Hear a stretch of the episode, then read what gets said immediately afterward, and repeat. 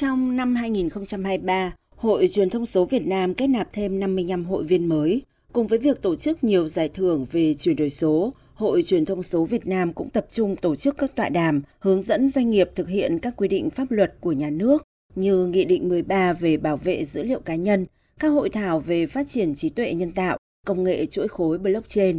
Ông Vũ Hải Quang, Phó Tổng Giám đốc Đài Tiếng Nói Việt Nam, Ủy viên Ban Thường vụ Hội Truyền thông số Việt Nam cũng cho rằng đây là những việc cần thiết trong quá trình chuyển đổi số.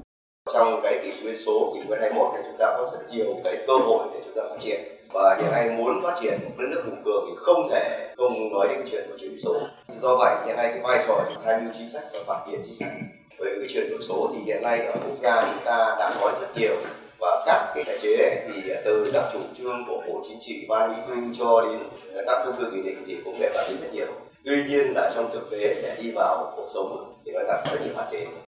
cũng nhằm hạn chế bớt các khó khăn khi đưa các chính sách pháp luật vào cuộc sống. Trong năm 2023, Hội Truyền thông số Việt Nam đã tham gia góp ý nhiều dự thảo luật, đề án, chương trình, ví dụ như luật giao dịch điện tử, sửa đổi luật viễn thông, sửa đổi luật đất đai, chiến lược hạ tầng số. Tuy nhiên, ông Nguyễn Minh Hồng, Chủ tịch Hội Truyền thông số Việt Nam vẫn băn khoăn khi còn một nhiệm vụ trong năm 2023 chưa thể hoàn thành và không phải nội dung đóng góp chính sách pháp luật nào cũng có thể thực hiện ngay lập tức. Trong 30 nhiệm vụ mà hội đề ra từ đầu năm thì hội đã thực hiện được 29 đầu việc. Các việc cụ thể quan trọng đấy là việc triển khai giải thưởng à, chuyển đổi số Việt Nam và năm vừa qua cũng là năm đầu tiên triển khai giải thưởng sáng tạo à, nội dung số do câu lạc bộ Liên minh sáng tạo nội dung số đề xuất và chúng ta đã thực hiện được. Hội cũng tham gia việc đóng góp chính sách xây dựng pháp luật cũng như phản biện các chính sách như là đối với à, các luật viễn thông, luật giao dịch điện tử hay là chính sách thuế rồi vấn đề bản quyền còn một việc phải đẩy sang năm đó là triển khai các cái nền tảng số trong cái ờ, thúc đẩy phát triển kinh tế xã hội cũng như là chính phủ số.